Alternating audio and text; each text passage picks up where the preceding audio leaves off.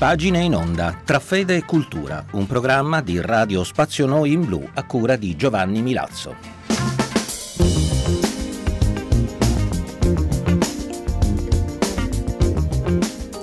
Cari amici all'ascolto, ben ritrovati qui sulle frequenze di Radio Spazio Noi in Blu per questo numero di pagine in onda. Le pagine tra fede e cultura che oggi vi offriamo sono tratte da un recente romanzo di Franco Venturella, si intitola Rocca di Luce.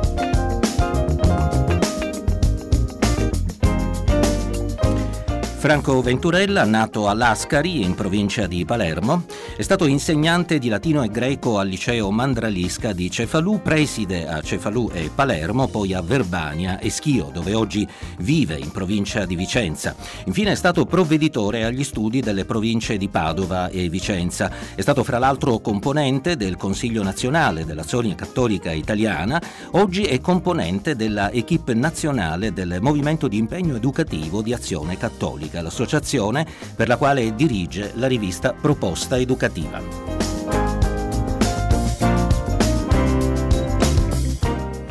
In questo romanzo, intitolato Come dicevo Rocca di Luce, l'autore narra una vicenda frutto della sua fantasia, ma con riferimenti concreti al presente e alla storia dei nostri giorni. Monsignor Federico Rattazzi, un personaggio di invenzione, ultimo vescovo di Cefalù, lascia la sua diocesi dopo una vita spesa per il servizio. Aveva fra l'altro adottato come un figlio un giovane orfano di nome Manuel che egli educa ai valori del Vangelo. Dopo la morte di Monsignor Rattazzi, Manuel, che ha recepito pienamente gli insegnamenti del padre adottivo, dopo esperienze intensissime, viene persino conosciuto dal Papa e alla fine diverrà il nuovo vescovo di Cefalù.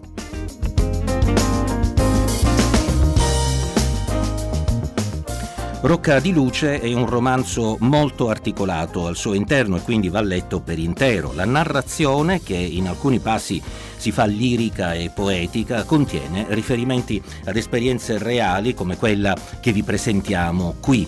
tratta dal capitolo in cui Manuel, sempre seguendo i passi di Monsignor Rattazzi, entra nella missione di Biagio Conte a Palermo e Franco Venturella trova qui accenti letterariamente molto intensi nel tratteggiare i frutti educativi della missione di speranza e carità. Ascoltate.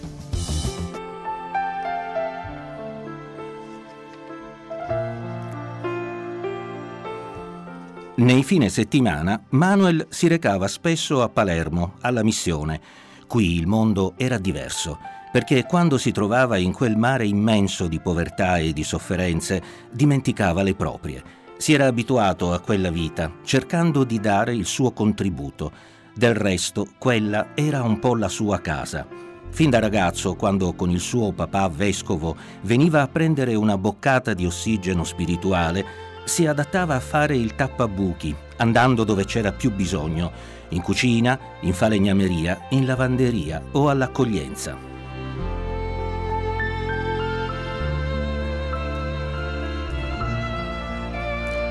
Fratel Biagio aveva un rapporto privilegiato con Manuel. Quando lo vedeva arrivare, gli andava incontro a braccia aperte e lo sollevava in alto Vedi, Manuel, come sei salito in alto, quasi a toccare il cielo, ma vedrai quali grandi cose sta preparando il Signore per te. Quando lo diceva, anche la sua folta barba sorrideva, come elettrizzata. Manuel sapeva ricambiare l'esuberante affetto abbracciandolo a sua volta e accarezzandogli il viso.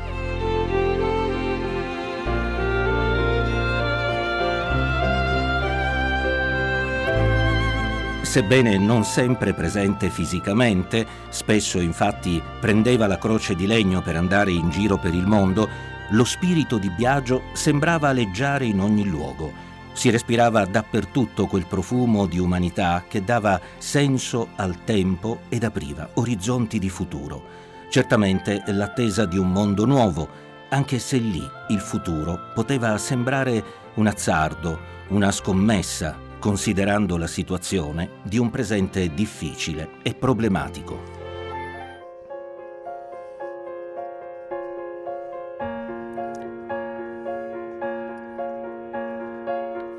La provvidenza è la nostra scommessa, ma dobbiamo impegnarci pure noi a cambiare le cose che non vanno, ripeteva Biagio. Stranamente qui Manuel avvertiva una pace che non riusciva a trovare altrove, neanche quando, seduto al porticciolo, si fermava a guardare l'ampia distesa del mare che si spingeva fino alla linea dell'orizzonte, o quando il sole tramontava verso Palermo, dietro i monti, e sembrava per un attimo che il tempo si fermasse. Ma quella serenità era sempre piena di ricordi, di rimpianti, di nostalgie. Invece, in mezzo a questa folla sconosciuta provata da esperienze e drammi indicibili, ritrovava una parte della sua anima segreta, un desiderio infinito di condividere la sofferenza di tutti.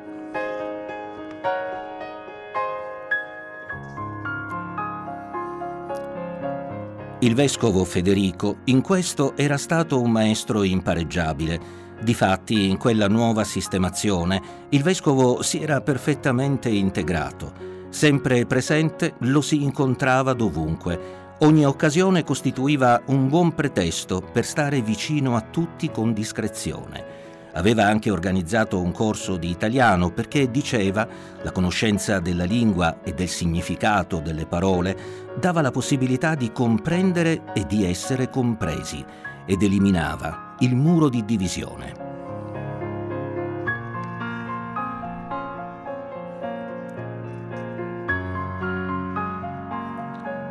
Il vescovo non perdeva occasione per ripetere ricordati, Manuel, gli ospiti sono persone, non numeri, con i loro nomi, a volte difficili da pronunciare e da ricordare, con le loro storie di sofferenze e di sogni.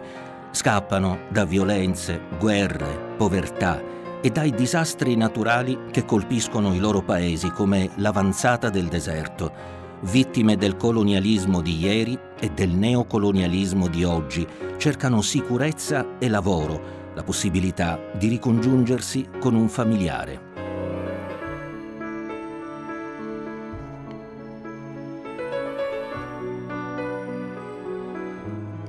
Anche Manuel aveva capito che volevano lasciare alle loro spalle esperienze tremende vissute, che si potevano leggere sulla loro pelle, sulla quale era rimasto il segno.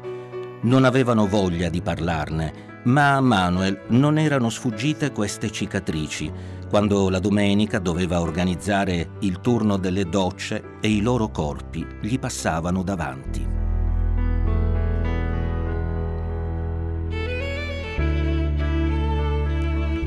In quel momento anche la verità appariva nella sua reale nudità e quei corpi segnati erano testimonianza vivente della crudeltà umana rappresentavano la denuncia silenziosa ma eloquente di un Occidente capace soltanto di parole vuote e di ipocrisia. Quello, per Manuel, era l'impegno psicologicamente più gravoso.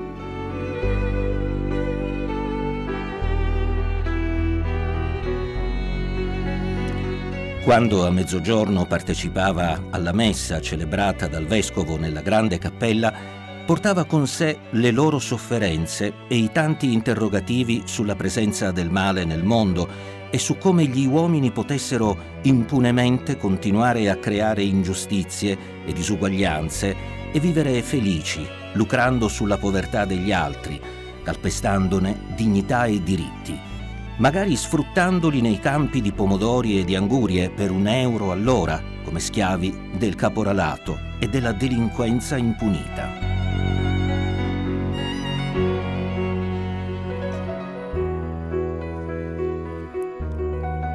E qui la Chiesa rivelava il suo vero volto. Tutti ricordavano con gratitudine e affetto la visita di Papa Francesco che aveva deciso di fermarsi a pranzo con loro in una giornata indimenticabile. È come se avesse voluto mettere il sigillo su questo avamposto della Chiesa accampata tra le case e forse sconosciuta persino alla città stessa, come una città nascosta dentro la città una città che puoi vedere solo con gli occhi del cuore, il cuore di Dio, Padre di tutti. E qui tutti siamo fratelli. Questa è la strada. Così disse il vescovo a Manuel per confermarlo nella sua scelta.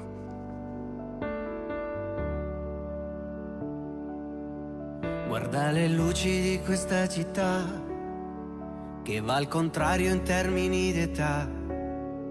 Più passa il tempo e sembra meno vecchia di cent'anni fa. Ho attraversato il cuore e le sue vie tra le stagioni e le malinconie, tra quei negozi che cambiano nome e le periferie. Guarda le luci di questa città, che sembra quasi puoi parlarci ma non ti risponderà.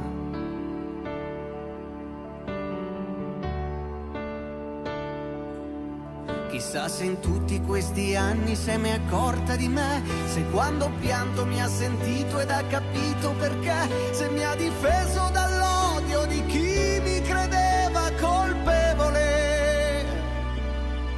Se ha mai esultato nel vedermi più felice che mai, quando i miei sogni lentamente cancellavano i guai, e se di come va il mondo le importo non sa che farsene. Guarda le luci di questa città, che sembra quasi puoi parlarci ma non ti risponderà.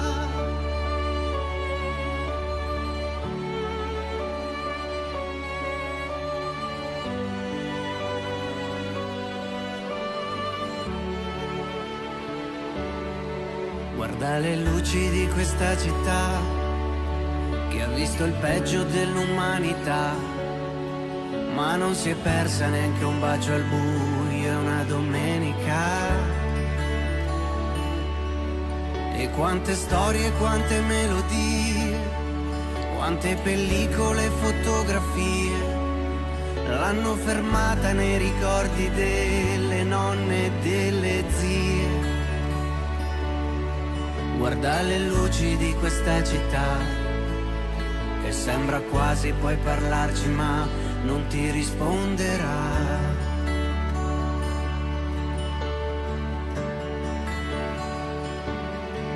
Chissà se in tutti questi anni se mi è accorta di me, se quando ho pianto mi ha sentito ed ha capito perché, se mi ha difeso dall'odio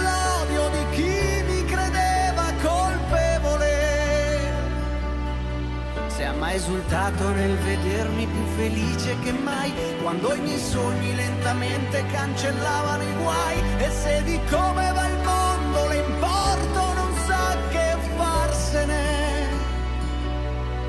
Guarda le luci di questa città, che sembra quasi puoi parlarci ma non ti risponderà.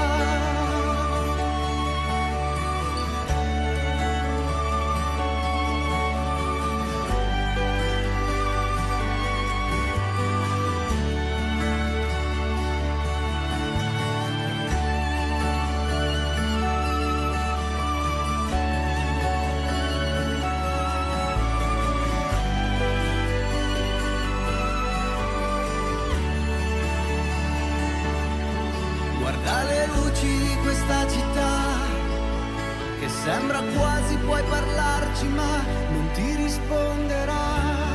Guarda le luci di questa città, il titolo di questo brano che abbiamo ascoltato da Modà per concludere questo numero di pagine in onda.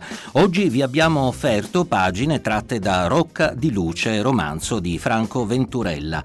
Erano della compositrice italo-statunitense Susanna Ciani, le scenografie musicali, Va Meturè per la parte tecnica. Come sempre potete riascoltare i nostri programmi nella pagina Facebook e nel sito di Radio Spazio Noi in Blu. Da Giovanni Milazzo grazie per l'attenzione e noi come sempre ci risentiamo lunedì prossimo alle ore 20.30.